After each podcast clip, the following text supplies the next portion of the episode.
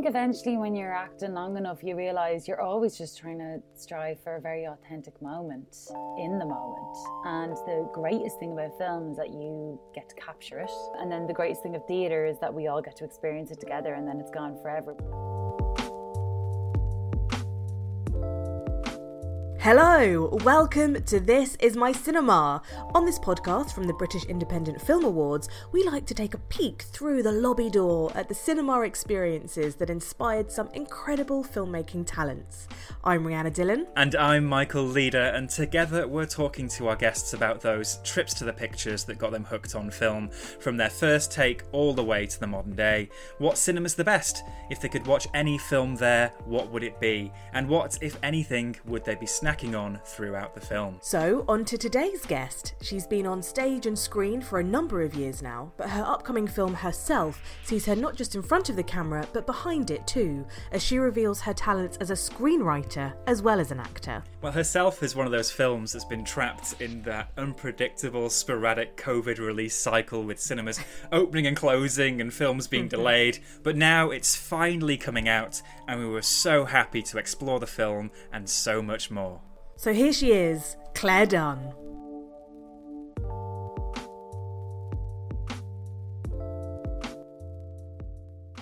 Clare Dunne, welcome to This Is My Cinema. Thank you. It's great to be here. So, we love creating this fairy tale setup where we ask our guests if you could have any film to show us for one evening at the cinema, what would it be? And if there was a cinema that came to mind as well, where you'd want to show it, where would you be showing it? Does a film come to mind? A lot of films come to mind. and it was so funny when I was listening back to some other people's, I was like, damn it, other people took mine. I think, like, it's really hard to pick, but I'm going to, let me think, I think I'm just going to go for a more joyful one slash emotional roller coaster I think I'd like to go for ET. Oh. Ah. Proper old school. Because I've never seen it in the cinema. I saw it as a kid, obviously on the telly, and I just randomly came across that weird ad they made in 2019 with the kid in ET, like as an adult and all that kind of thing. And I was like, oh my God, I forgot how much I love that. But I think just in terms of like the crack that could be had watching that. So Look, if I come up with another answer in five minutes because I suddenly regret this, please don't kill me. but like my number one film in my family, like that I would love to sit down and watch personally is like The Snapper because but it's very Dublin and I feel like I'd exclude people. they feel like I don't really understand. It's a Roddy This is Doyle your film. cinema though. This Yeah. yeah. Well, we'll see. I'd say they kick me out after about 10 minutes of the snapper. They'd be like, What? This is so bad. It's so sexist. It's so 80s Ireland. I'd be like, I know, I know. But it's funny. What is The Snapper? I, I don't know why. My head goes to horror film. It doesn't sound like a horror film, though. I know it's not. It's not a. It's not a horror film at all. But basically, it's. I love the way we've gone straight to the thing that I said I wouldn't put on in the cinema. But let's go with it. And basically, the Snapper is a Roddy Doyle book that was made into a film, and three of his fil- three of his books were made into films. And this one is about a girl called Sharon Curley, and you have to say it like that, Sharon Curley, and she accidentally gets pregnant, but like when she was really, really drunk with somebody she really shouldn't have. And the whole film ends up being about her kind of dealing with the consequences of like, oh my God, I'm 19 and pregnant.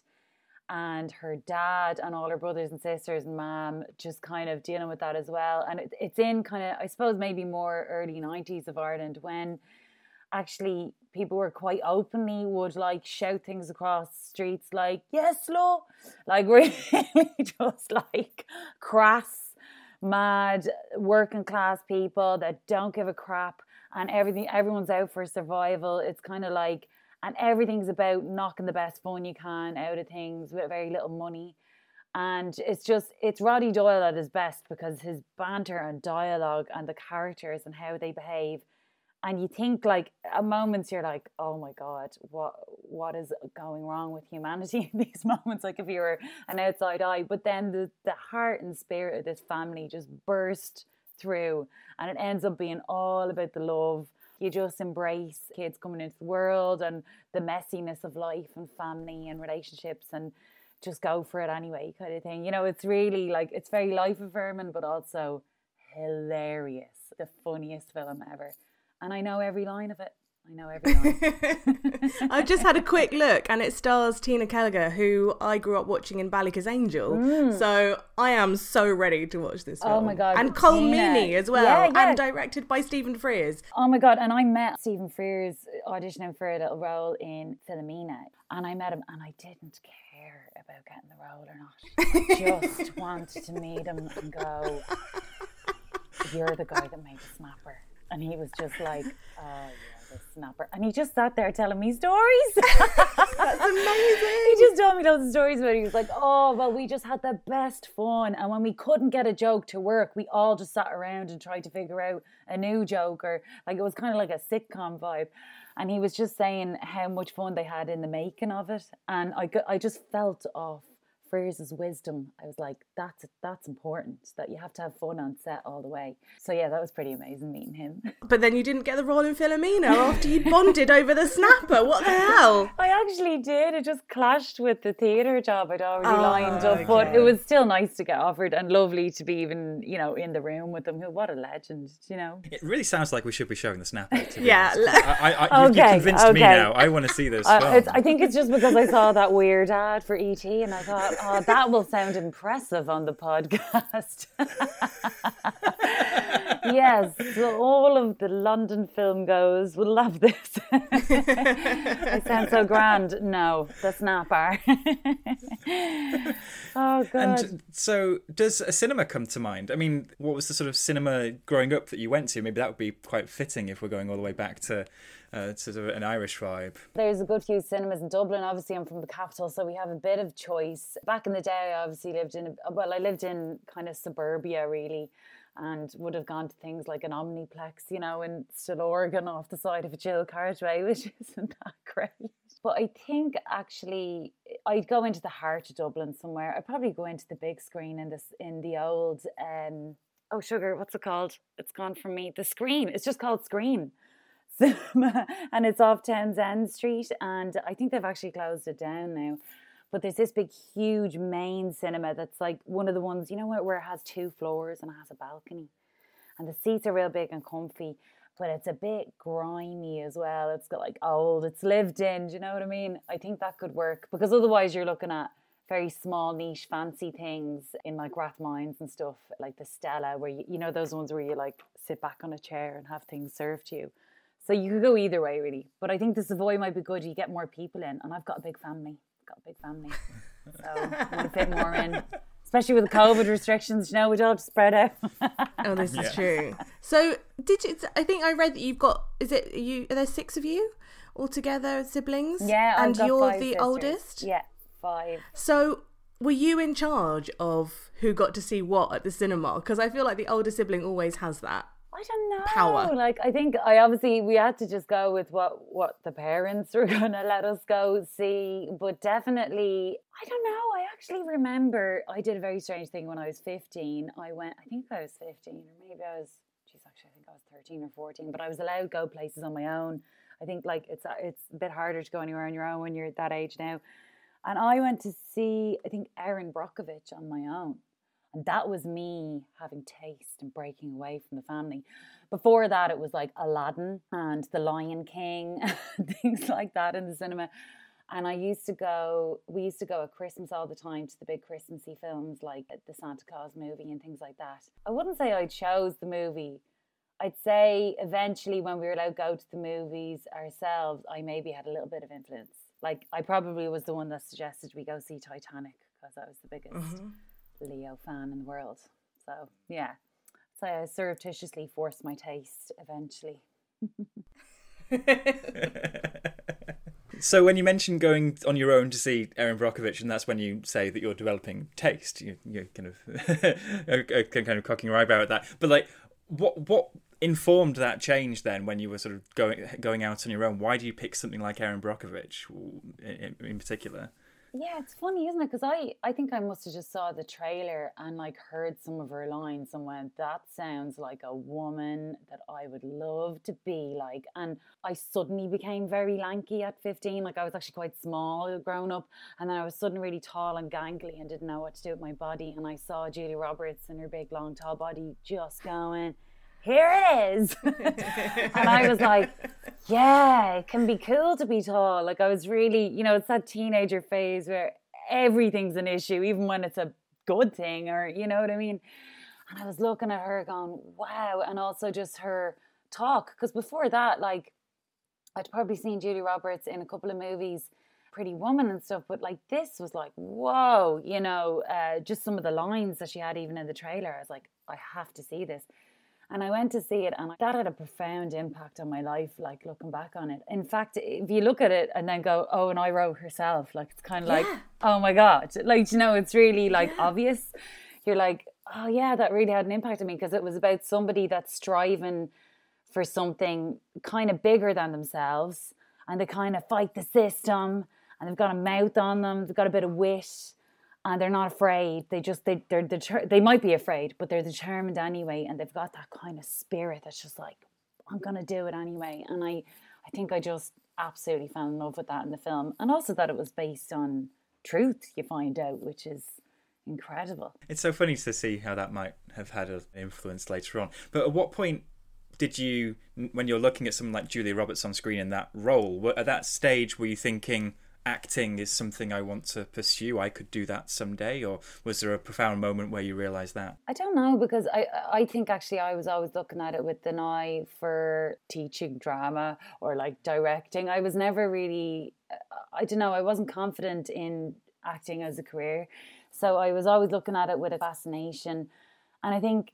In retrospect, I can see how I was always very, very much listening to writing and going, how did that mm person come up with that? Do you know what I mean? I'd really hear it before I see it sometimes.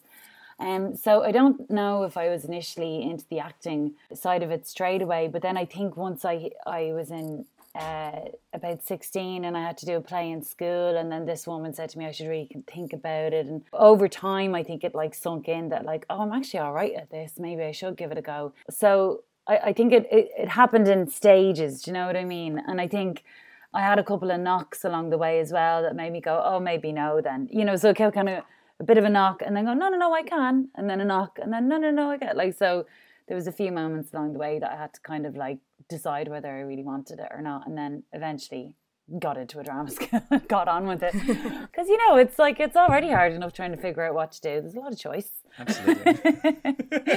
But then if you're just good at something and, you, and and and you're just afraid to do it then like that's silly. You need to lean into it and go for it i think eventually. And were you always writing at the same time? Was that always accompanying your other work? No i i was writing to survive i think. I think i used to write to clear my head. Like i used to go mm. i don't like i use as in like real simple things things like, okay, I want to go into interrailing, but where do I want to go? And like, you know, figuring out things when you're writing it. But I used to think through writing. Do you know what I mean? I used to like use writing as just to clarify whatever I'm trying to figure out.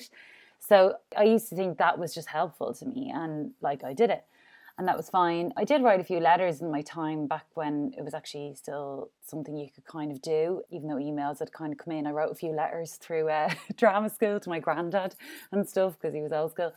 I would say that the writing really only kicked in uh, during drama school. I started just doing creative writing. I would wake up in the middle of the night. I think it was because in drama school you're just so opened up all the time. You're doing like 45 hours a week of just consistent self exploration, artistic exploration, just like vocal training, pushing your body, and you're just this open valve. And I think I used to just end up writing stuff, and it would be kind of poems and songs mostly. Yeah, mostly poetry actually. And then we had to write something for stage and drama school, and that's when I had to put form on something and throw it on a stage. And I'd say it was my second year one where I I flourished and I really found something and went, oh yeah, like I can entertain people with my words. But even then, it was still very early days, very much like only I could speak this speech. Nobody else will get it. And then it was, yeah, so it was a few years into my career before I was like, screenwriting, yes. So it was, it took a while took a while. I think I read something that said um, Lloyd wanted to do this film because it felt so theatre like as well, and she wanted to kind of move away from the more Hollywood aspect of filmmaking.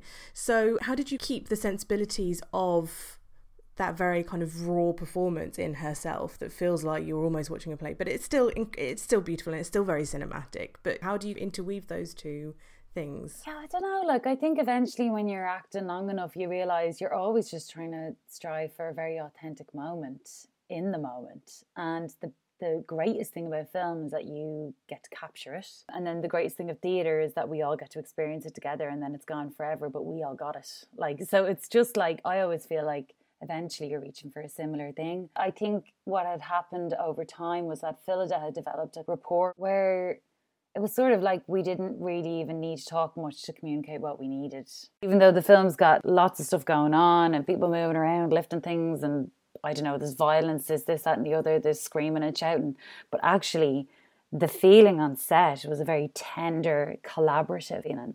I think that's how Phyllida will always work whether it's theater or film and and it's brilliant because I think it drags people in it's magnetic and it helps you become more magnetic in the moment in front of the camera so she doesn't shout she just kind of speaks really quietly and then everybody is included everybody is included in the whole process i'd like to know more about the other collaborators behind the scenes because uh, co-writing the script with malcolm campbell you know producing that Sharon Horgan behind the scenes as well. So almost that journey from the self-expression of the piece and then how it's molded with in collaboration with all these people. What did you take from them or learn from them? I just learned how to shed, constantly shed drafts and not be afraid that there's nothing left in the tank. A film is a miracle. You got to play with that energy. You got to play like as in I say a film is a miracle because it, it is because there's so many pieces that have to come together and join at once and sync and it all comes together and, and like that's why people talk about it and, and strive for it so much. It's because not only, yes, you need money, but you need the right collaborators, the right production designers, and crew, cast, everything. It all has to happen. And then it's like an orchestra and a symphony, and it works.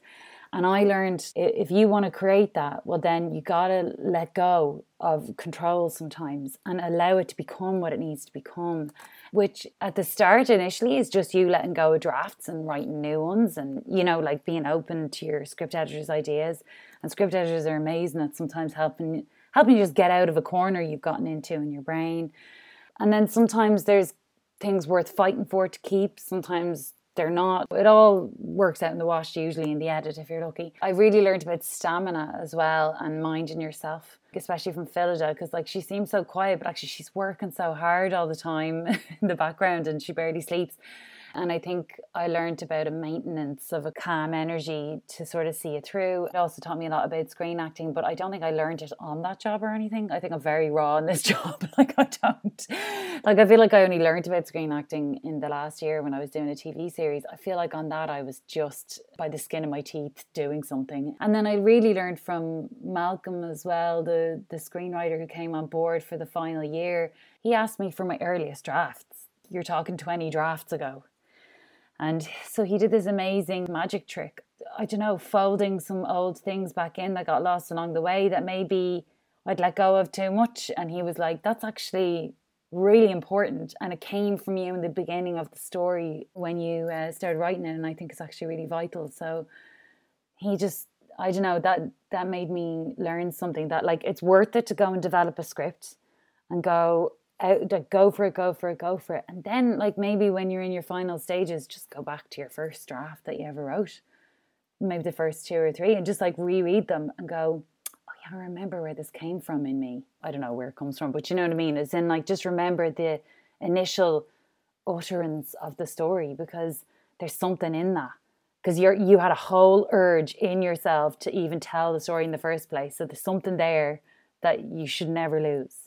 So I think it's important to go back there, you know. It's really refreshing to hear you talk about the help that you've received because I feel like in the creative arts it must be so difficult to ask for help when you're sort of expected to know it all and do it all. So then to just have those real collaborations feels really really lovely to hear about and really important, I think. Yeah, like and also like I think we all forget, well I always do anyway, is that if you ask someone else for help meaningfully in life ever, they're usually really honored that you're asking them. Mm. Like they feel really useful and there's like lots of meaning in that.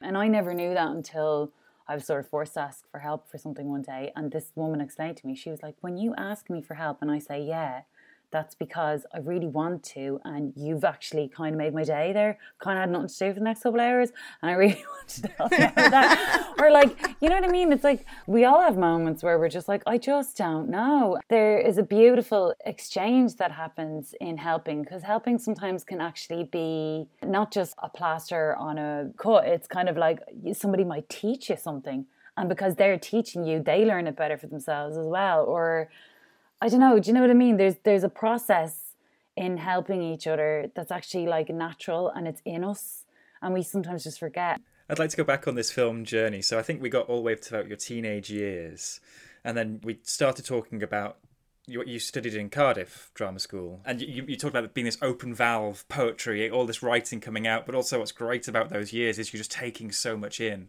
as well. And were films part of that? Were there actors, screenwriters, filmmakers that you were responding to at that time? That that, that, that maybe in a different way to the way you were responding to Leonardo DiCaprio when you were a kid. But uh... yeah, so I'm just I'm kind of doing that thing where you're like, can I remember anything? We had Paul Abbott visit us in drama school, and I really liked him. I thought, wow, this guy has lived and he's an actual person and he's not just like i'm only here to be in the industry and give you an industry talk. There was something about the weight of his wisdom and he was just a lovely lovely man and very authentic to who he was. And even though uh, obviously a lot of northern english people were just like he's ours kind of thing really felt like close to him. I was like god i feel like this guy is speaking a language i can understand so I'd say that had a huge influence on me. We did do a screen acting module at one point, but I mean, it was as simple as like learning what a two shot is, what a one shot is, and like really basic stuff. So it was okay, and I learned some things. But I, I think I probably learned more from moments like that, like meeting screenwriters, and then also that was when I started really going to the cinema on my own a fair bit as well. And I just remember I'm just realizing now the Coen brothers are probably I probably became a bit of fan of them. I loved Quentin Tarantino as well and the Kill Bill stuff. But then I also loved just great Oscar winning performances like Kate Winslet in The Readers. Things like that. I think I maybe like most actors I do gravitate towards like the character things. But I also love the Shazam, you know, the Quentin Tarantino stuff, like the music, like the giving you an experience in your body when you're sitting in the cinema and just being like, oh my God, yes. I think that really hit home what I was in drama school. I was still getting a lot of certain kinds of feedback from people who were more image concerned in, in our industry at the time. Uh, it feels like a different world now where I sort of was resigned to the fact that maybe I wouldn't get too much screen work, but I never really worried about it. I just kind of went, okay, and got on with things. I really realized though that like in my 20s I was like, but I'm in love with cinema. I'm in love with it. It's a whole experience. It's all the art forms in one place and a group of people sit in a dark room to be completely consumed by it. My big breakthrough to becoming a writer was me kind of back against the wall moment going like wow like I've done one short film it's I don't know if it's happening you know what I mean but my my question to myself was clare what are you going to do? Because like you you actually love it so much. I just had to ask myself what can i do next? And i realized my only next skill was a bit of writing. And and so literally it was like thank god i just stayed in love with her the cinema because it it actually ended up being the best journey of my life then because then i got to learn how you actually make a bloody film from scratch and how it's literally somebody walking around with a fantasy in their head at first and just paying attention to it and, then, and then getting other people to fantasize with them. you know what I mean? Like at the start, we're all just idiots in the mist going, let's try and get someone to give us five million euro to make this fantasy come true. And we're, we're, like, it's crazy. It's crazy that we even do that so it was amazing to learn that and go on that epic kind of journey inside and out. So I'm really glad now in retrospect. So I got to got a little taste of both. Do you still love cinema in the same way now that you do know all that stuff? Now you've made a film, or is it a different experience now? I think like it, it is hard, isn't it, to not see it with your eyes that have seen edits of films or know how it works, how you shoot things. It is hard to let go of that. I think when I've let go of it, it means the film is amazing. And actually, what reinstills my love of cinema is that still happens to me. And I know it didn't happen as much over pandemic, but even watching stuff at home and trying to stream stuff or whatever, I still was like, yeah, man, films are everything. Like I could be washed out on the floor, completely depressed out of my life, and I'll go to the cinema on my own and I'll come out a bit better on the other side. I feel like there is something about movies. I know it's so funny, like we're in this age and we're all so consumed with actually being mindful being really present, right? Because we know there's like a million things around us to take our attention. But sometimes I'm like a completely beautiful, immersive, communal experience like that is like, I don't know, I feel like sometimes to go away, you go away like that to come back to yourself. So actually, I think there's a beauty in this kind of deep, immersive thing back into humanity and storytelling about who we are and what's actually meaningful to bring you back to yourself and what you think is meaningful and what you enjoy as well. Like it, also is about joy. Oh my god! For instance, like a few a couple of weeks ago, I saw the film Another Round. Oh yes. Don't even. I just. I mean that film. I literally was like, yeah, well, that's what it's all about, isn't it? Like, I mean, and I was like, okay, everybody needs to see this. I mean, I was ringing people. I was like, you know, like, because I'm Irish, like, I'm in a drink culture as well, you know. but I was like, no, but this isn't like looking at it in the same way anymore. This is like about a guy, he's like lost, he's asleep in his life. And then him and his mates try and help each other out. And there's this whole journey, and it's not saying what's right or wrong. They all have different things that happen to them because of this thing they do. And then the glory of the last few minutes, like, oh, everyone that's listening, go see another round. It is the most beautiful film you'll ever see. It'll just feed your soul. Oh, gorgeous. Uh, so it sounds like you are somebody who really loves to talk about film. So when you go and see a film by yourself, how do you then communicate your love of, of said film with everybody that you meet who hasn't necessarily seen it? Because so like some of the joy is going to the pub afterwards and dissecting it to death with a mate. So when you're by yourself, how does that come out? Yeah, I don't know. Like sometimes, okay, I remember seeing Boyhood and I, I literally was basking. I was like, oh my god. And I remember coming out of the cinema, and it was like a summer's evening in Dublin.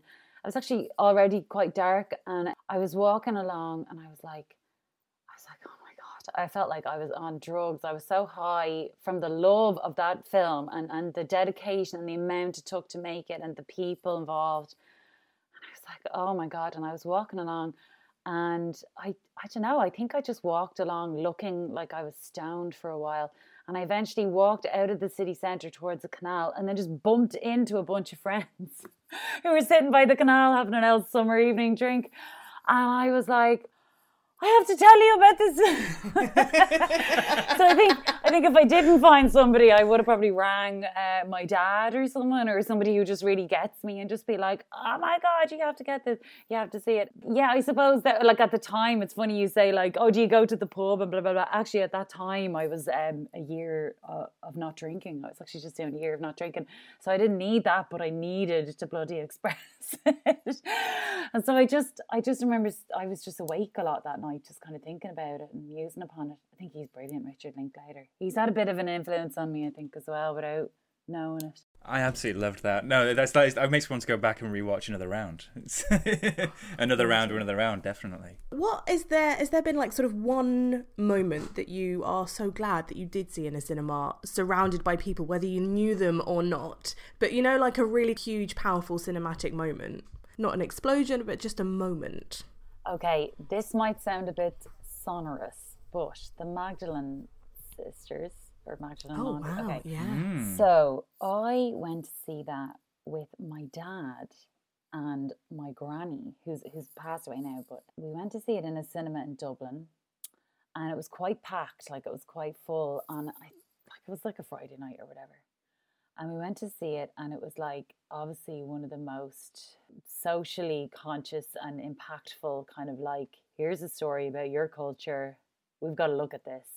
And it was really weird because I was sitting there knowing that like my mom and dad had me really young and they, they had to kind of fight, stay together and keep me and all this kind of thing. So that was kind of in me anyway. Like as in I was always told like I was slightly like bit of a, you know, surprise.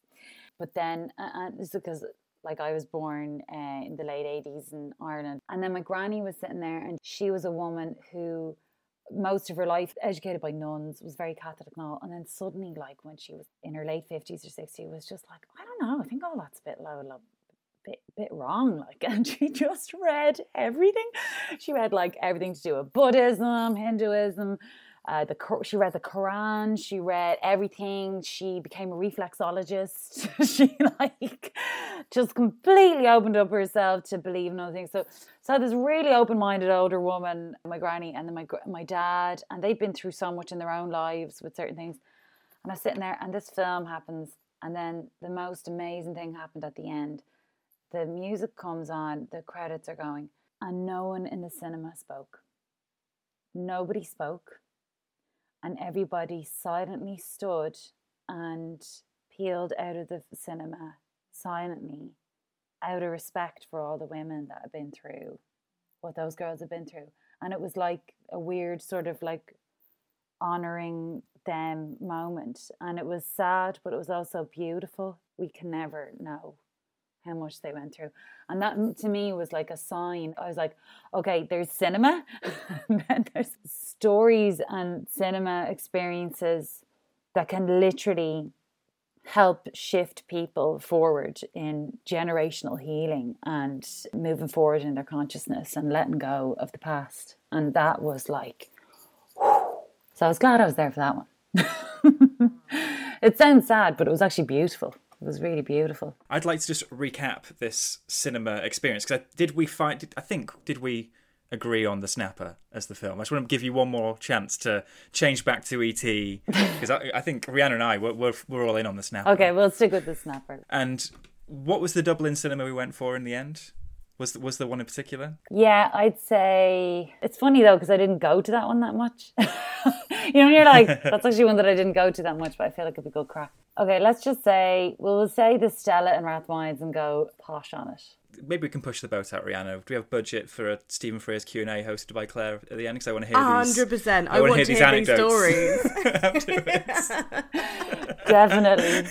Yeah, I think that'd be the main thing, and for everyone to just get exactly the food and snacks that they want, go mad, and just yeah, enjoy themselves. That's the main thing. Hold on, we need to drill down into yeah. the snacks. Yeah, you've so, mentioned yeah. food and snacks now, which is the big question okay. at the end, isn't it? That we always ask. So everyone has their, their own opinion on what is a good cinema snack, cinema drink, whether you're, you're allowed any drinks or snacks in the cinema. Uh, what's your favourite setup for that? I love, I, I have to say, I just do love salted popcorn. I'm not mad on sweet. I love salted popcorn, but then mixing in any form of minstrels, M&Ms, chocolate raisins, buttons. Mm-hmm. Okay. Like I love having the sweet with the sweet but then chucking them in into the salty. It's a whole thing. I used to love an old Diet Coke mostly, like a little fizz drink with with it. Um, and then I've had to cut down on Diet Coke years ago, so I'd just have sparkling water or something.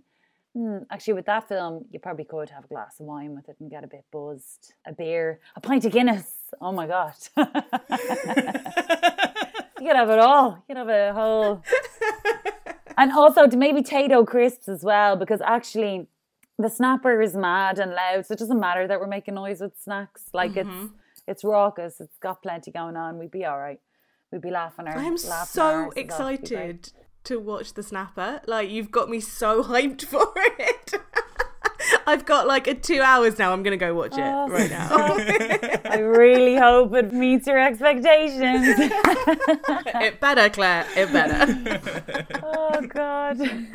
Thank you so much for talking to us. It's been such a joy and full of lovely discoveries as well. Oh, thanks a million. Thanks for having me on, Rhianna and Michael. It was great to talk to you.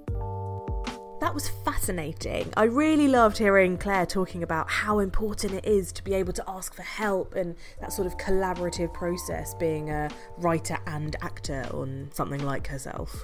And what great films she mentioned on her journey from being that little kid all the way to who she is now. Erin Brockovich as the movie that opens your eyes to the potential of cinema.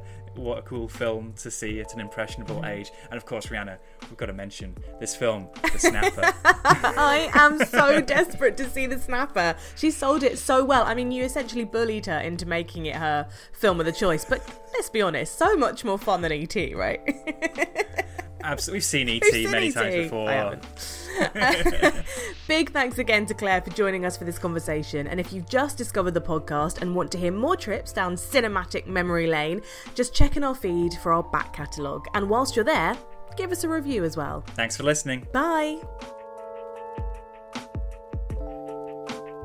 This is My Cinema is a Little Dot Studios production for Biffa. The show is hosted by Rhianna Dhillon and Michael Leader. It's produced by Jake Cunningham, Ellie Aitken, and Harold McShiel. And we're edited by Content is Queen.